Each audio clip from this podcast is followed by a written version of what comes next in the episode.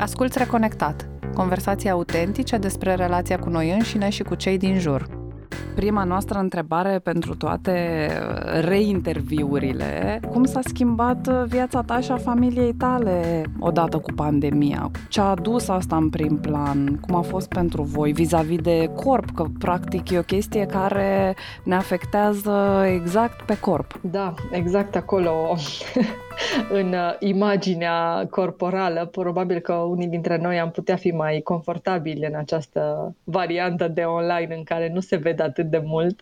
Poate că altora tocmai asta ne este dificil lucrând în online. De exemplu, pe mine mă enervează al naibii că mă văd prea mult. Pentru că în ședințele mele de terapie online mă văd și pe mine și m-am săturat să mă văd, sincer. Tot caut opțiune acolo la Skype și alte programe din astea de online să nu mă mai văd și pe mine. Asta s-a schimbat masiv pentru mine. Eu nu lucram online înainte de pandemie, preferam să lucrez față în față și trimiteam pacienții care din diverse motive își doreau să lucreze online către alți colegi. Iar uh, imediat după decretarea stării de urgență m-am mutat aproape 100%, adică 100% în online de fapt, că ce nu s-a putut online n-am mai lucrat, pur și simplu am luat o pauză și a fost așa 180 de grade schimbarea de direcție. Pentru familia mea, din fericire, stând la acasă și având curte, nu a fost atât de înfiorător să fim blocați acasă. Pentru fetele mele a fost totuși confortabil, uh, s-au jucat în curte. Sunt și două și așa, mai cu câte o ceartă, mai cu câte o cine-i prima și cine i-a făcut și cine nu a făcut, uh, dar au avut cu cine să se joace și au putut să-și uh, împarte timpul. Chiar în perioada de urgență în care nu ne-am întâlnit cu nimeni și nu ne-am intersectat cu alți copii, nu am ieșit nici pe stradă, fiind acea perioadă în care mulți dintre noi nu aveam idee dacă am intrat în contact cu cineva, dacă în călătoriile noastre recente, și noi suntem o familie care călătorim mult, n-am intrat cumva în contact cu, cu virusul respectiv. Uh, noi locuim cu bunicii și atunci considerăm că e o responsabilitate suplimentară pentru noi să ne asigurăm că suntem sănătoși și că nu ducem virusul acasă și că nu transmitem apoi virusul unor, unor categorii de vârstă mai, mai vulnerabile totuși din, din ceea ce știm până acum. Așa că, na, cam așa s-a schimbat viața noastră. Mult online, mult adaptare, multe schimbări, Așa, pe ansamblu, aș spune că sunt mulțumită de cum am gestionat și Mara, fetița mea mai mare, a făcut școala online, s-a descurcat în uh, câteva zile deja, uh, vorbea în ore cu colegii, vorbea pe chat separat. Găsise? Găsise niște soluții. După ore mai stăteau și în diverse combinații de grupuri mai povesteau așa, cam pauză așa că e, ea s-a adaptat foarte bine, iar cea mică a făcut grădinița online și a terminat grădinița anul ăsta și am făcut serbare online de terminarea oh. grădiniței, am făcut uh, pe Zoom serbare, deci a fost... Uh, Inedit. Da, ne-am adaptat și acolo am marcat momentul de terminare a grădiniței, chiar dacă nu ne-am putut vedea cu colegii și nu ne-am putut întâlni la grădiniță. Acum așteptăm cu nerăbdare, așa cum vă spuneam, să vedem ce aduce toamna, în plan de cum va continua școala, atât pentru Mara, dar da, cu siguranță preocuparea mea este mai degrabă către Antonia, care începe clasa pregătitoare și mă gândesc cum va face trecerea către școală, cum își va stabili relațiile de prietenie pe online, dacă cumva va fi totul online mai ales pentru copii atât de micuți, uh, trebuie să fie un efort de adaptare mai mare și în același timp, știi, când ai zis de această serbare online, mă întrebam cum a arătat ea. Știi, apropo de ce vorbeam data trecută, s-au făcut fetele frumoase cu ghilimelele de rigoare vis-a-vis de această expresie groaznică. Da, da, da. S-au uh, mai uh, îmbrăcat, sau coafat unele, unii nu neapărat, fiecare cred că a luat așa cu cu flexibilitatea de care a avut uh, de voie fiecare copil uh, de acasă, de pe unde, din fața unui laptop. Noi ne-am pregătit, ne-am uh, făcut și decor cu baloane și am scris rămas pun grădinița pe baloane. Oh. La noi a fost un pic de, de ritual așa ca să ne despărțim de grădiniță. Da, a fost chiar drăguț. Fiecare copil a spus pe rând o poezie pe care a învățat-o despre grădiniță. Oh, foarte drăguț. Da, a fost A fost drăguț, da. Un coping foarte bun, mi se pare, nu? Să ții ritualul, să-l duci mai departe. Ce înseamnă să ai o mamă psiholog da. și psihoterapeut? Iată, iată. Le-am, le-am adaptat așa cum am putut, că am zis că decât să rămânem pe urmă cu regretul peste ani, chiar dacă poate acum n-ar fi fost vreo mare pierdere pentru Antonia neapărat să o să se gândească, dar sunt convinsă că peste ani de zile când s-ar fi uitat la ultima serbare de grădinița a surorii sale și la ea n-ar fi fost nimic, ar fi fost ceva. Și aici a avut noroc și cu două educatoare absolut extraordinare care s-au adaptat și rapid după decretarea stării de urgență au început întâlnirile pe Zoom cu copiii, pur și simplu să se vadă, să povestească chiar înainte să se mobilizeze școlile și să, să înceapă. Sigur că la școli a fost mai complicat cu platforme, cu ele s-au descurcat cu aplicații gratuite pe care nu trebuiau nu știu câte conturi, așa pentru câte o întâlnire de o jumătate de oră cu grădinița și i-au ajutat pe copii cumva să se adapteze adapteze realității fără să pierdem anumite lucruri, fără să spunem gata, nu se întâmplă pentru că nu sunt condițiile ideale. Și asta am apreciat foarte mult la oameni în perioada asta și între pacienții mei și între cunoscuții mei, acești oameni care au reușit să se adapteze, fără să meargă în extrema în care, ok, ne prefacem că nu există virusul și zicem asta e în stilul mioritic uh, de resemnare complet neputincioasă, care nu îmi place mie deloc, uh, dar nici în extrema cealaltă în care nu mai facem nimic și punem totul on hold și așteptăm condițiile ideale. Nu, trebuie să ne trăim viața și diferitele momente prin care trecem așa, adaptat la realitatea de acum, cu mască, cu distanță, online și virtual în loc de real, dar nu, nu renunțăm cu totul și nu, nu ne oprim cu totul din ceea ce ne face plăcere, din momentele importante care trebuie marcate în viața noastră. Asta am apreciat în general în jurul meu la oamenii care au reușit să facă asta și asta am încercat să facem și noi cât de cât ca familie, chiar dacă, de exemplu, la călătorii, da, am renunțat și eram o familie care, dacă treceau două luni și nu plecam undeva, era mult cel puțin așa local. Ieșim în natură, ne plimbăm, dar nu am, nu am călătorit distanțe mari, nu mai ieșim din țară, ceea ce iarăși era destul de obișnuit pentru noi să ieșim din țară și să avem câte o experiență în a vedea un alt oraș, o altă țară, auzi o altă limbă. Dar în rest încercăm să ne adaptăm.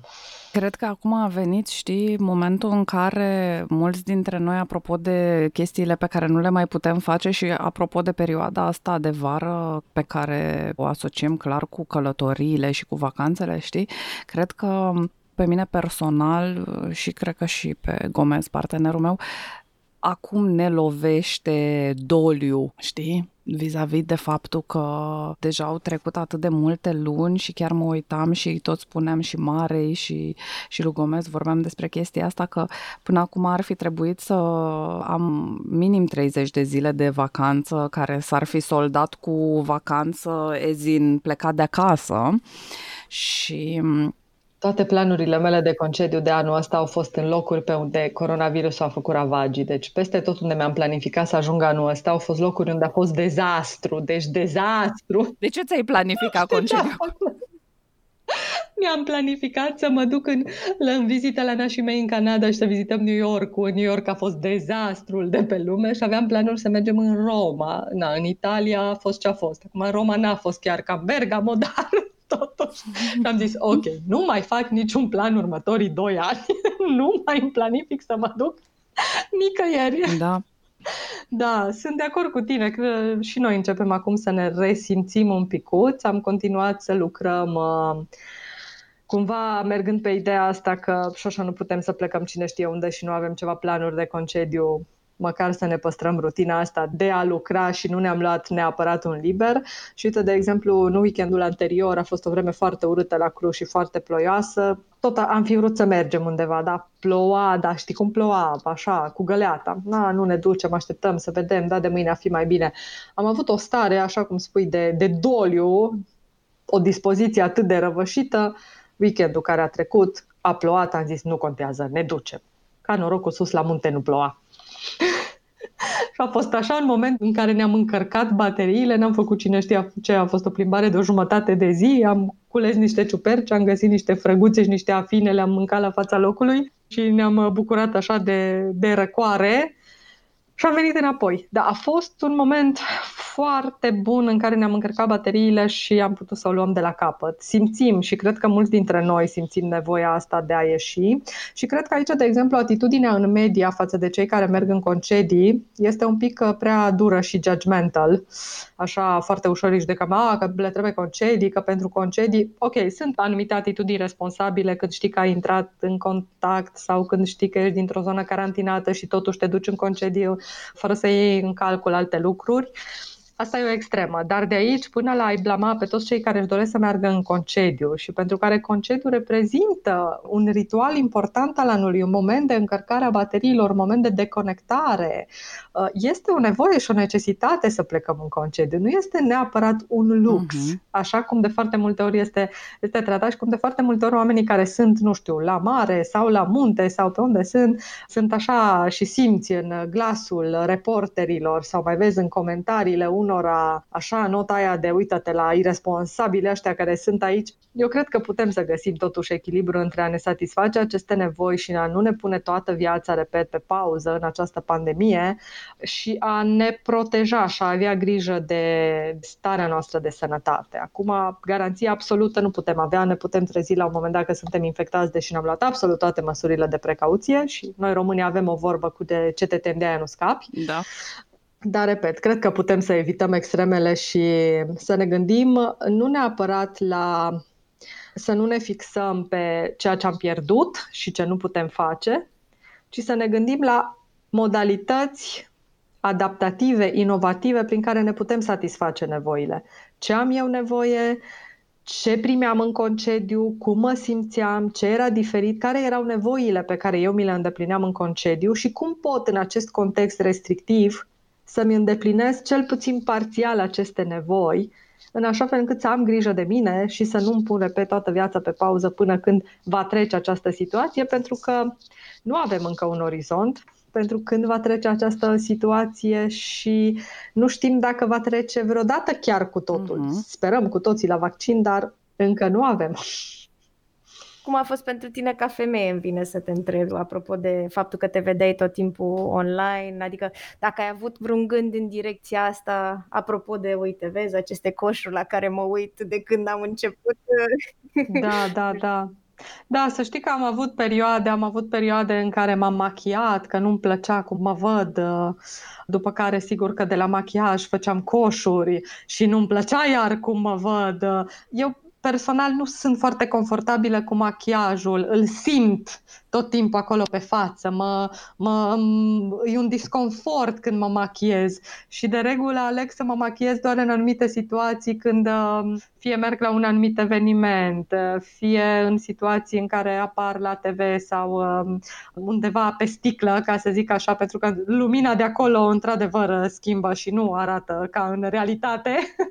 nu sunt confortabilă cu machiajul și am avut o perioadă în care m-am machiat că nu, nu-mi plăcea cum mă văd acolo, după care cred că pur și simplu am căpătat așa o toleranță și am zis ok, așa arată fața mea, mă simt confortabilă, mai are niște pete de culoare pe aici, pe acolo, nu, nu sunt chiar, chiar în regulă. Um, ca și femeie, cred că m-am simțit în perioada asta, cred că aș spune copleșită pentru că cu toate rolurile pe care le-am avut de jonglat, în anumite momente m-am simțit copleșită. Mi-am acordat și niște momente așa de răsfăț. Am avut o perioadă în care mi-am pus o felul de chestii pe față și am avut așa niște ritualuri de înfrumusețare de care niciodată nu aveam timp. Acum în pandemie am avut timp să stau cu creme, să stau cu mască de păr din aia care se ține 3-4 ore, că na, nu mergeam nicăieri.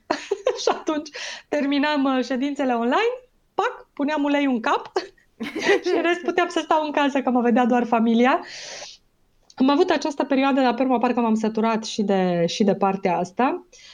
A fost copleșitor un picuț pentru mine să țin și partea de cabinet și partea de echipă de care povesteam uh, toate colegele și dificultățile și nesiguranțele lor, momentele în care anumiți pacienți întrerupeau terapia pentru că nu aveau contextul necesar să lucreze online sau au început să apară dificultățile și îngrijorările financiare și mulți au renunțat la ședințe, școala și grădinița online a copiilor, griji legate de sănătatea părinților mei, uh, jobul soțului meu, care este unul generator de stres pentru mine.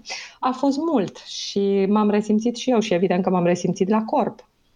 și am început să am uh, tot felul de mici probleme de sănătate, că eu așa fac de când mă știu subiectiv, nu mă simt niciodată stresată și nu spun că nu mai pot, nu mă încep să-mi, uh, mă stric așa piesă cu piesă, spun eu, uh, și încep să simt nevoia de o revizie generală.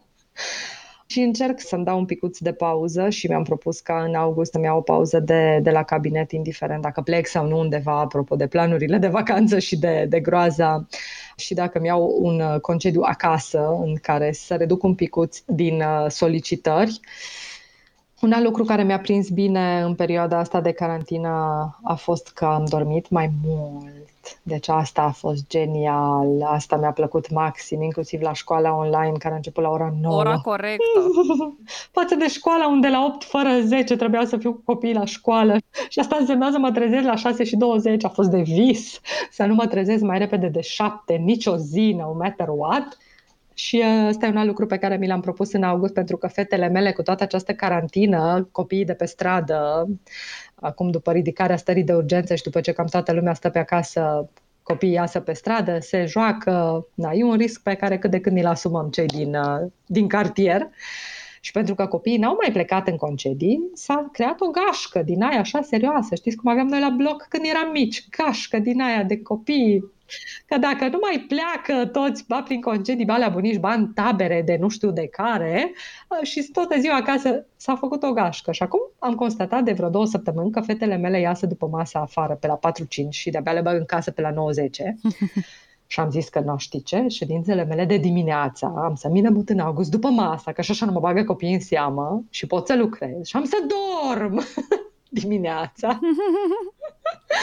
înainte de luna septembrie, în care poate că începe școala și iar intrăm pe 6 și 20.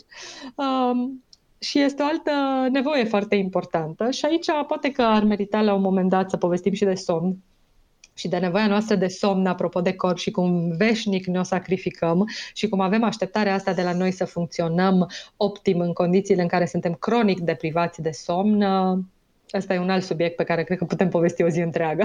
Da, și, și cred că pe somn, dacă este uh, un loc unde nu ne-am mai deprivat pe nevoile noastre fiziologice, este somnul, fiindcă chiar și aceia dintre noi care își mai băteau joc uh, cu niște binging de Netflix până la ore târzii, cumva aveau contextul mai nou în această lume pandemică să doarmă până mai târziu, să împingă niște limite pe care efectiv nu și le-ar fi permis înainte, ceea ce este foarte tare, știi? Adică în fiecare luni dimineață când o văd pe Oana Calnegru ă, târându-se la calculator cu cafeaua și cârpită de somn și spunând acum 5 minute m-am dat jos din pat.